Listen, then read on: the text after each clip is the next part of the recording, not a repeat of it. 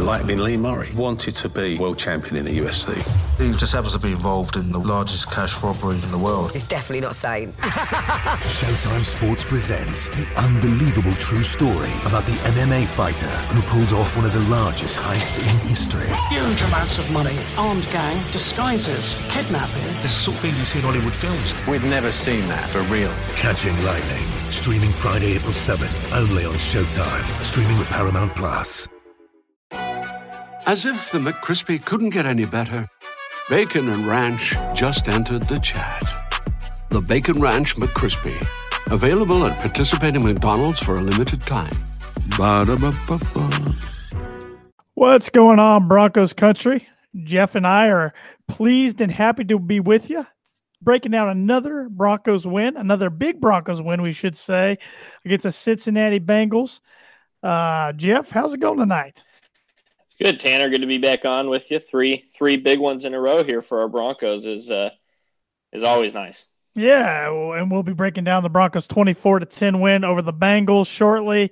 Uh, getting into what we liked, what we didn't like, what we're concerned about going forward, some injuries that have happened to the Broncos, and some acquisitions that the Broncos have made uh, recently. So, without further ado, here's a little pump up music for you from the Mad Fanatic.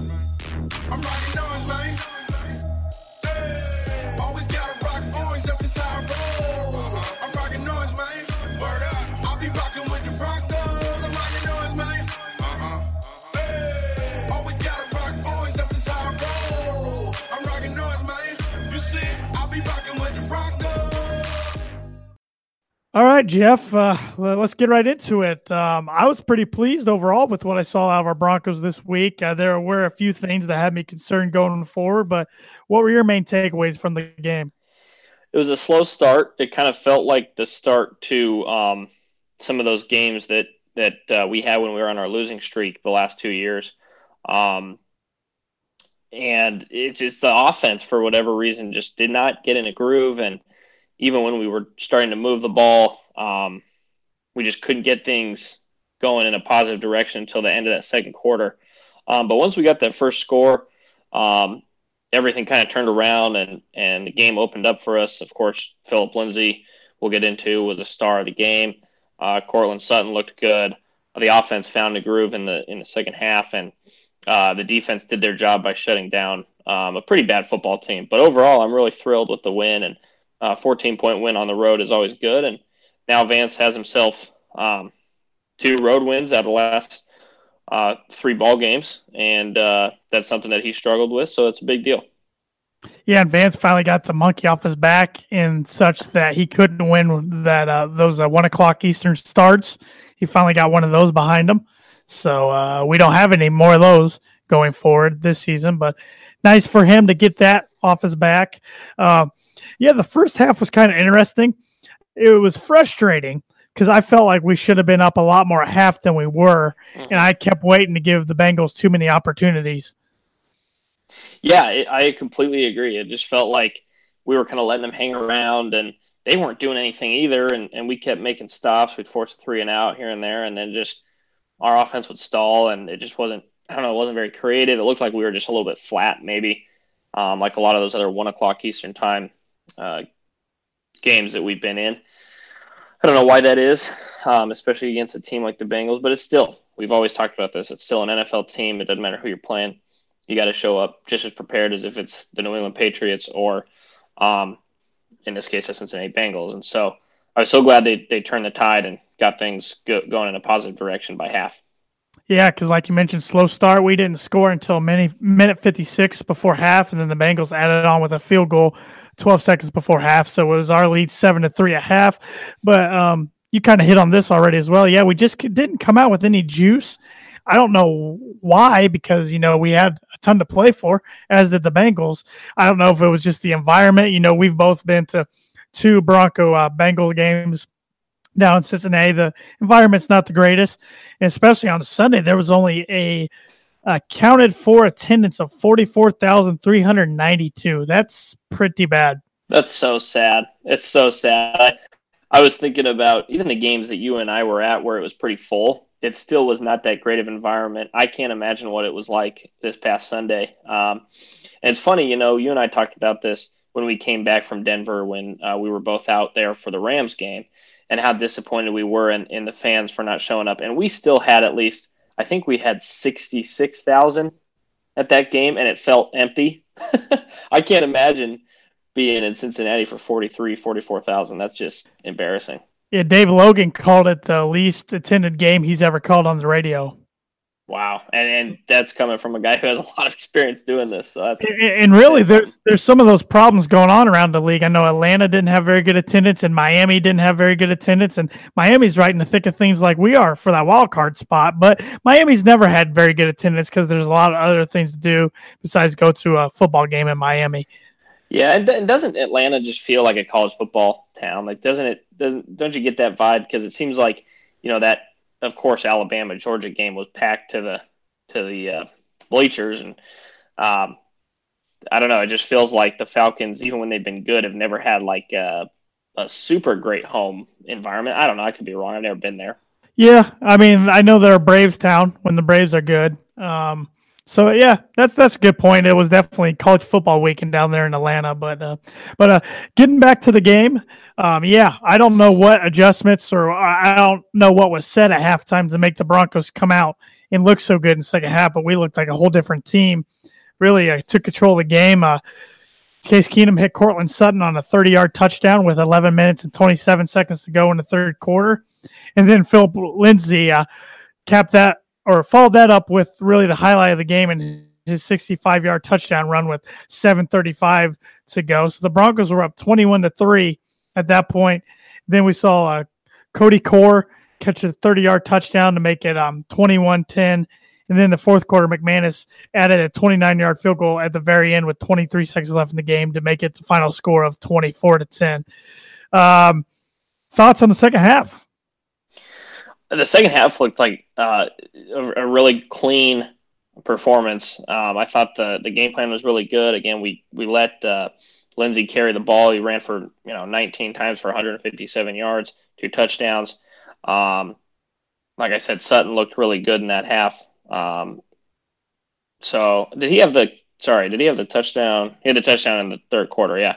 Um, to yeah, the kinda start 30, that- 30 yard touchdown. Mhm. yeah, to kind of start the second half.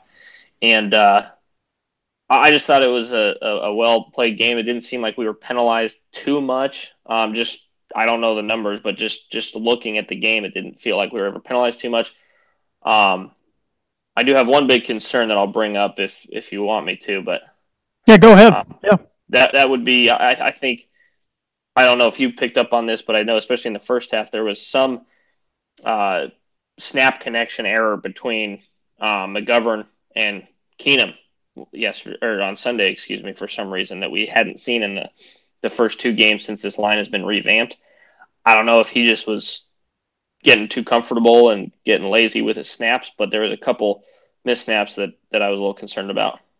That's a good point. That's something I completely forgot about. Yeah, Keenum picked up two, if not three, balls off the ground or or, or down at shoelaces if he did catch it. Uh, yeah, some snaps that were low. So that's that's a very good point. I didn't even didn't even think of that. Uh, offensive line, I thought played a fairly good game. They did allow two sacks, but um, all in all, I didn't have too many complaints about the O line.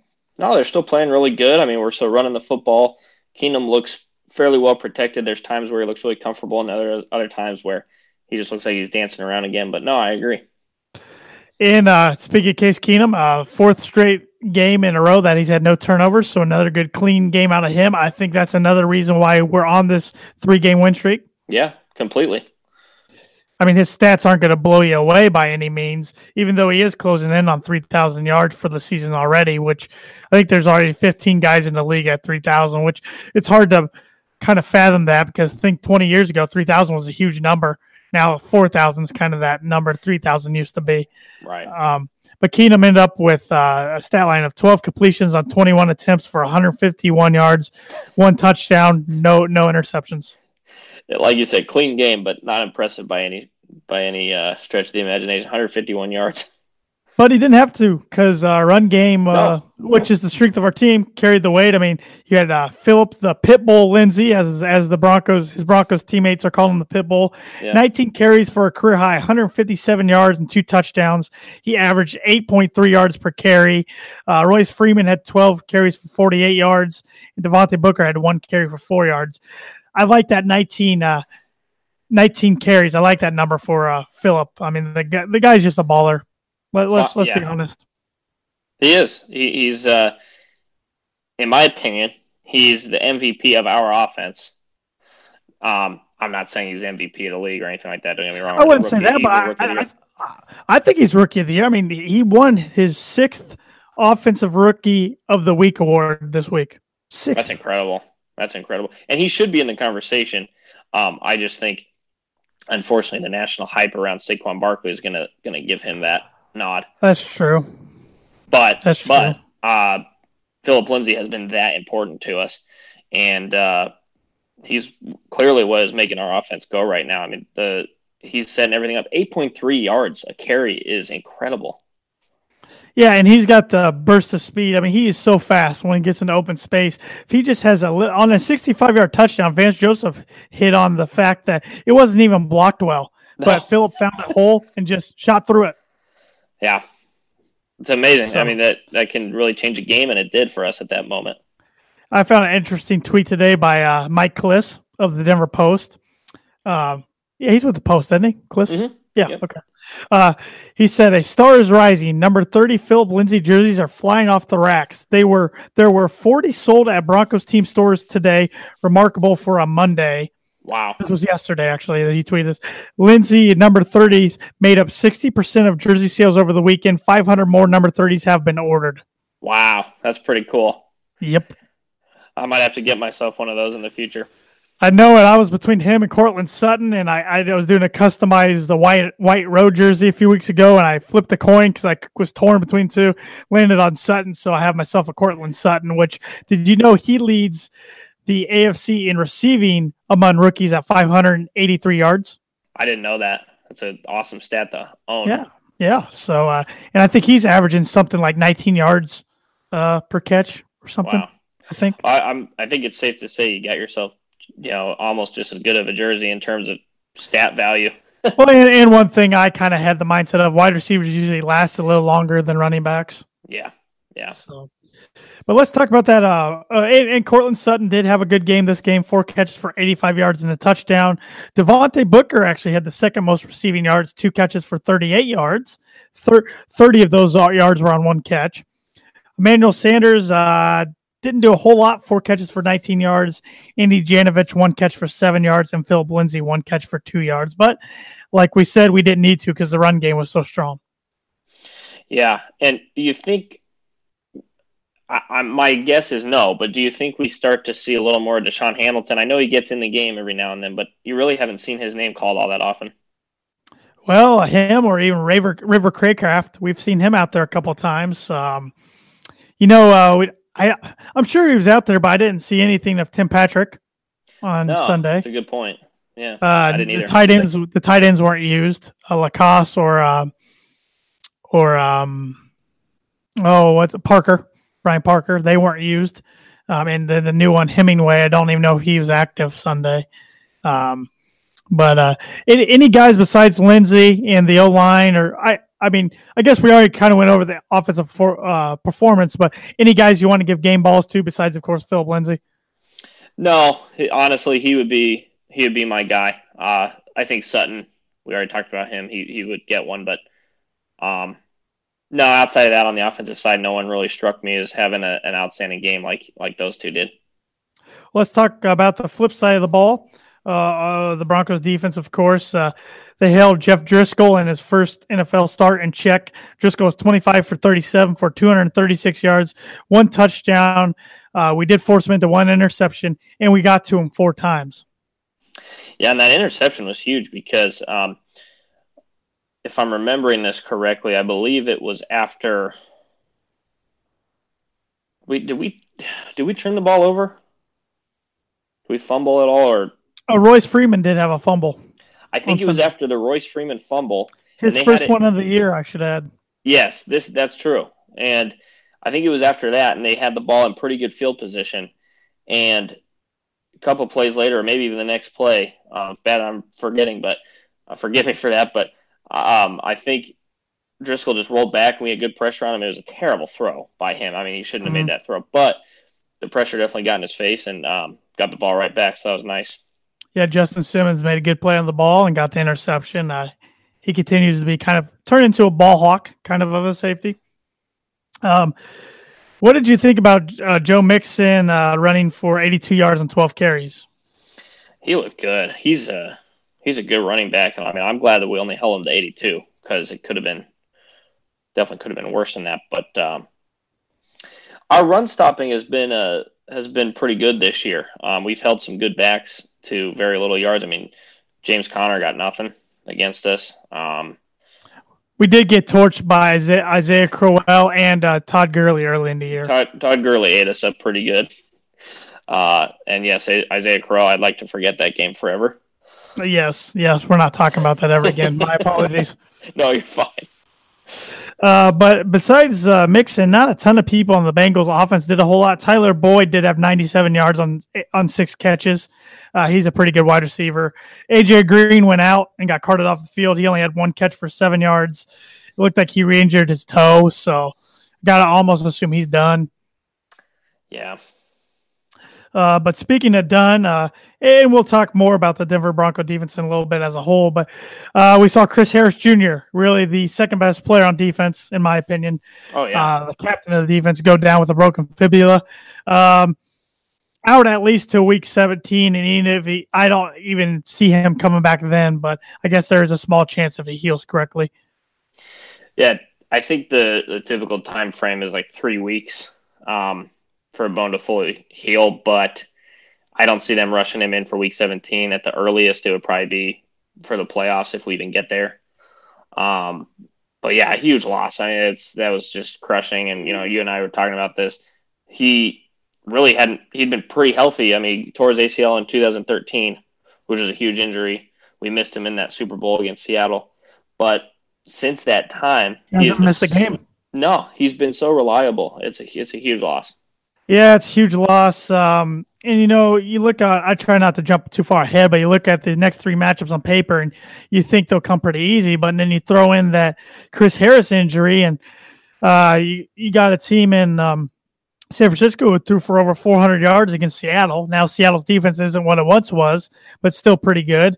And then you know Baker Mayfield likes to sling it around. So does Derek Carr. So it's not going to be. I mean, it's definitely not going to be a given these next No. few weeks, especially since Chris is out. I mean, Roby's going to have to be the number one corner. Uh, I, I presume uh, Brock, if he's healthy, is going to have to be number two. If not him, Isaac Yiadom. But we did pick up a corner today. Um, Saw that. yeah, from Arizona, Jamar Taylor. Uh, according to our own uh, Kev Dan here at Orange Weekly, he's played 10 games for the Cardinals this year and started three. All right. I mean, at least he has experience. Yeah, so uh, don't know a ton about him, but he's gonna have to probably be thrown in the fire pretty quick. I mean, Yeah. our defensive backs, you know, have had me nervous a good point of the year, but Chris was always that bulldog, that pit bull that you could kind of rely on, and without him, the other guys just gotta have to step up, next man up, as Foxy used to say. yeah. And yeah, I mean, as as hard as it is to lose a guy, especially that is that good and, and like you said, easily the second best defender on our team. Uh, you know, if not the second best player on the team. Um, sometimes when these things happen, guys step up in a way that you wouldn't expect them to. Um, and I'm not expecting Roby or Yiadom to to be superstars these next four weeks.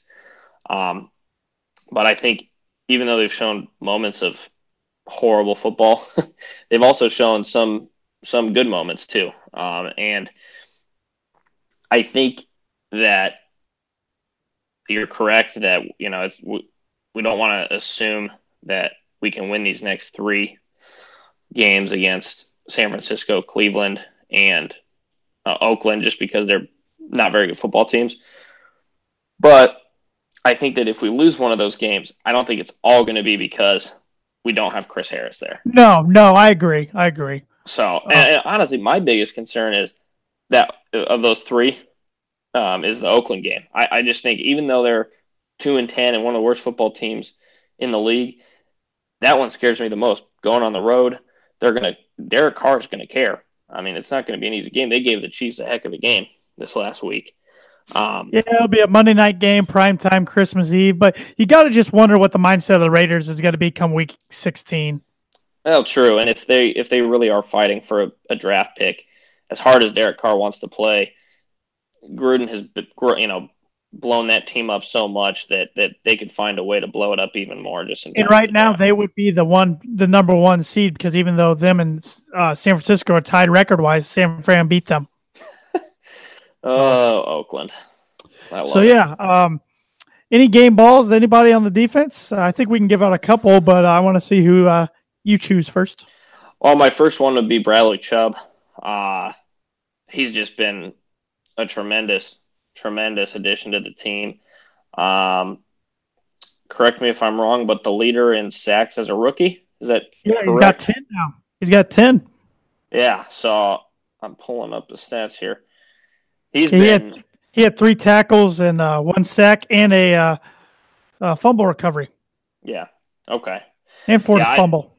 I I just thought he was all over the all over the quarterback all day. Um, you know, it's, he doesn't rack up large numbers of tackles just because he's constantly rushing the passer, but the sack and the fumble recovery was huge.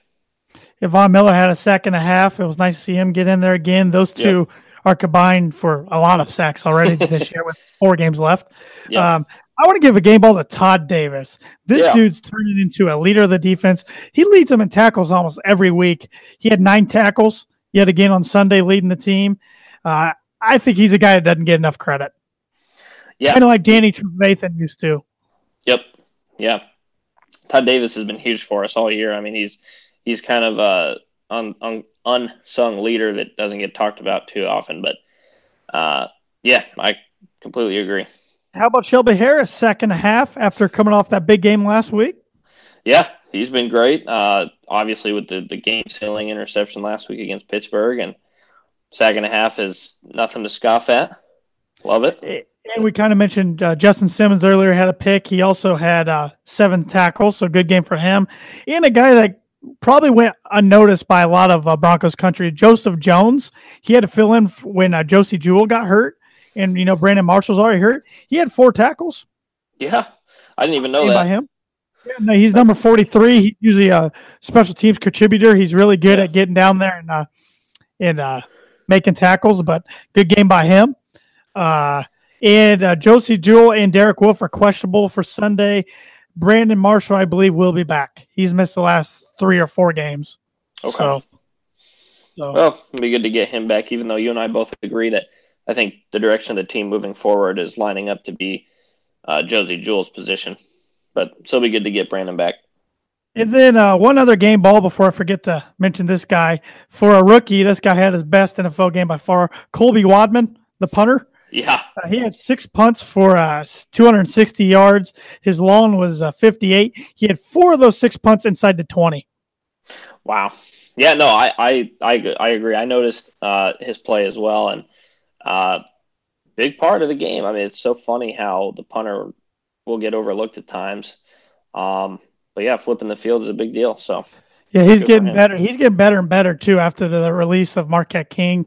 Not much was expected of him, but he's uh, becoming kind of a weapon a little bit. yeah, and I think now that he's kind of settled in and he knows it's his job, and that, that there's no one. I mean, every player on the team always has people looking over them in terms of the front office and the coaching staff getting ready to cut you if you if you don't perform.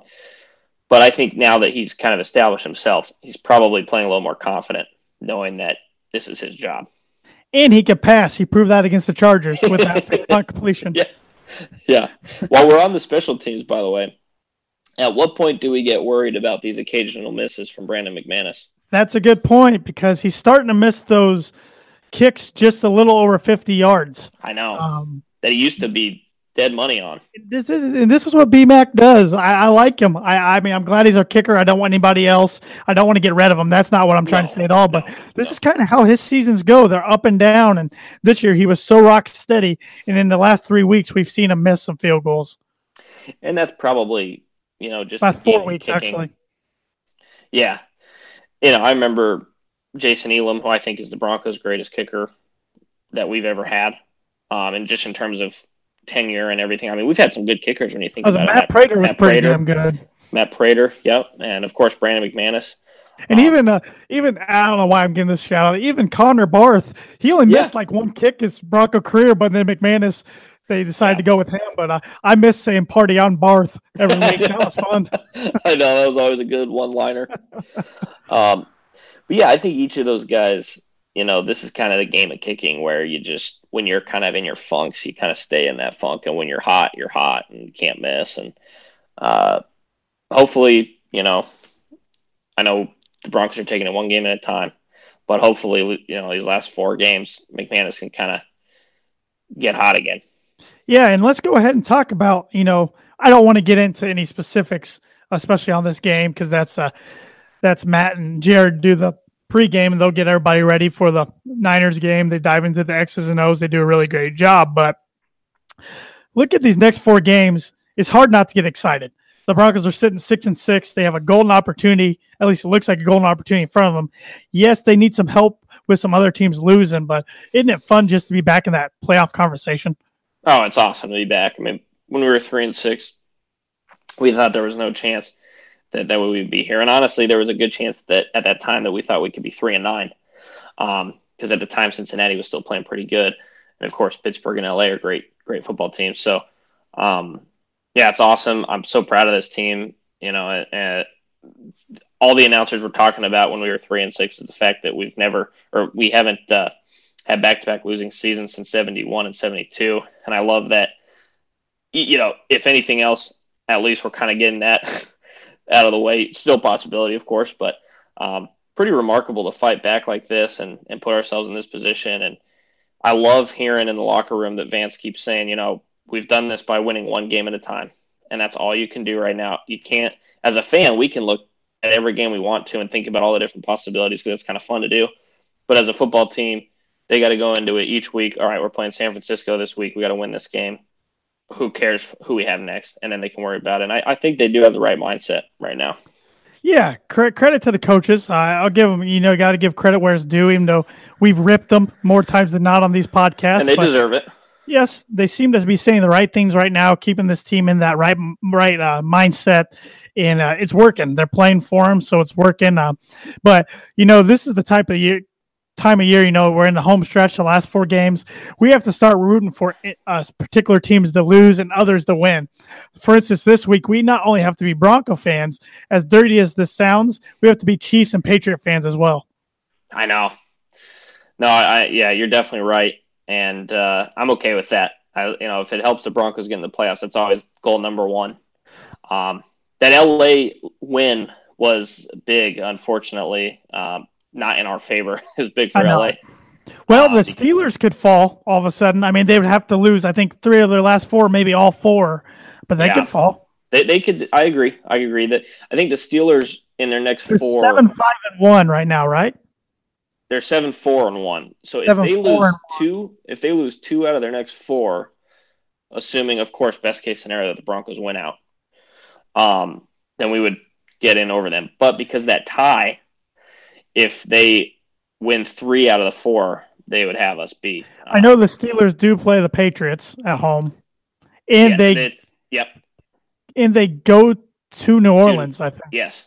Yes. Oh. So those are two tough games. I, I just think looking at it, I, you know, when I was looking at the Chargers schedule, I thought the best chance for us, because Baltimore we don't have the tiebreaker with, but they have two tough games, two really tough games, um, at Kansas City, and then They play the Chargers week sixteen yes, thank you, because their Um, other two are the Browns yeah, and I think the Bengals. the Bengals. Yeah. I think so. So those are kind of eh. But when I was looking at the Chargers schedule, they played at Pittsburgh, of course.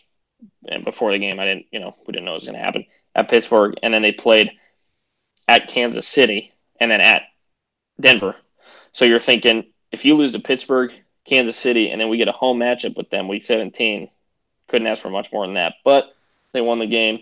There's so many things that have to play out. So many things. yeah, and um, and and, um, going back to the Chargers, they might have everything wrapped up by week 17. They might have nothing to play for. They might. They definitely might. How incredible would it be if this if the LA Chargers are somehow able to win the West and host a playoff game in that stupid stadium?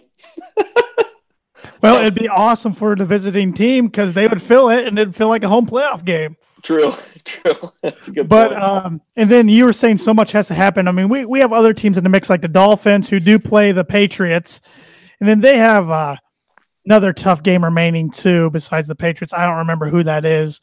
Uh, the Colts have a tough one at Houston this week and Dallas at home next week. Those are two tough ones. They really let opportunities slip by losing yeah, by 6-0 to the Jaguars. The Titans have an easy schedule. they do.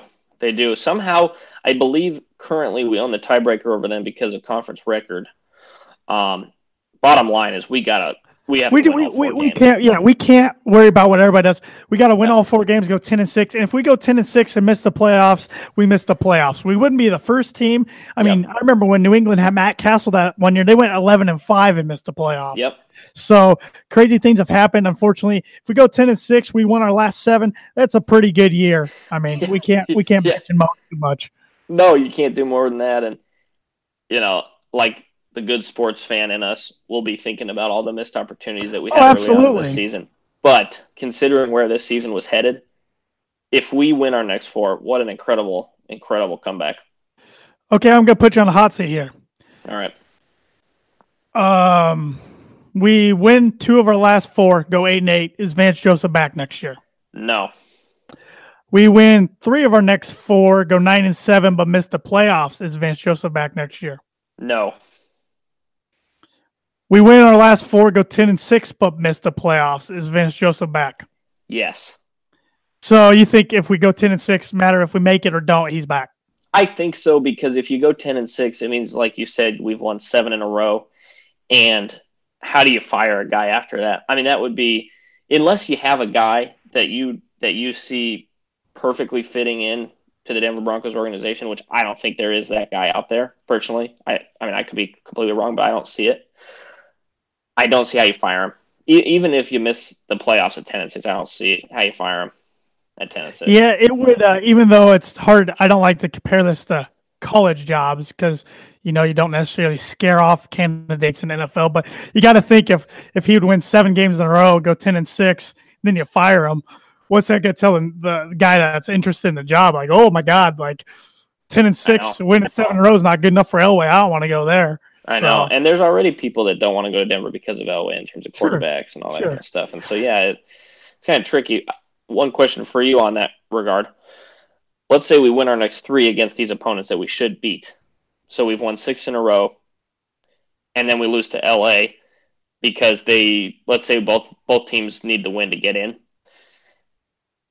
Again, that would still be hard to fire him, but this team needs to be better. I mean, they, they got to be better, and, and I I don't know. I still lean towards him getting fired in that. Case. I would you? too. I would too. I wouldn't want to make that call, and it might come down to if we did lose that game, how close of a loss was it? Yeah, yeah. I mean, at home too. That's another big factor. You, you, you that's an opportunity that if we had, you can't miss it. Um, I lean towards him getting fired, but like you said, glad we don't have to make that decision. No, we don't. We don't get paid money to make those decisions. We Yeah. just get. Uh, we just. We just root for the guys who make those decisions and uh, the coaches who coach and the players who play. Yes. So, uh, got got anything else for us this evening, Geoff? No, I'm thrilled where the Broncos are at right now. This season could have been a complete disaster, and we've gotten ourselves into the fun part of the season where we can we can look at all the other games, do some scoreboard watching, still root for our own team, and um, heck of a lot more fun than last year. So always good to be back with you, Tanner, and uh, hopefully we'll be talking about the same things next week. Yep, and for everybody who's out there and uh, that enjoys our podcast, we have tons of programs, shows, podcasts at Orange Weekly. We pretty much have everything almost every day almost covered. We're pretty much a sports center that or ESPN, I should say, that covers the Broncos. I mean, Mondays you got Jason goes live with uh, Orange Weekly After Dark on Facebook. The Tuesday night show, um, Beer Broncos and No BS. Kev Dan usually hosts that with either uh, Ray or David. Uh, that's where that's at um, uh, seven o'clock Mountain Time. It's live on Facebook where you ask the questions on Facebook, we answer. We talk about what you want to talk about. On Wednesdays, we got the Good, the Bad, and the Ugly show that's hosted by myself and Kev Dan on Get Vocal. It's also streamed on Facebook, but we only take questions on Get Vocal. Uh, and you can come up on stage with us, kind of like a radio call in show, but we see you, you see us. And if you don't, want us to see you for whatever reason, that's fine. You can message. There's a little message bar to the side. Then you got the pregame podcast every week. Jared and Matt do a great job getting you ready for the next upcoming game with the X's and O's. Then uh, two hours before the Broncos kickoff on Sundays, got the tailgate talk with Kev Dan and myself again on Get Vocal. And then during halftime of the Facebook games, or their halftime of the games on Facebook. You have the halftime hash, which everybody can talk about what they liked and didn't like. That's also on Facebook Live. So, with that said, everybody, let's go uh, beat the 49ers and go Broncos. Go Broncos. Orange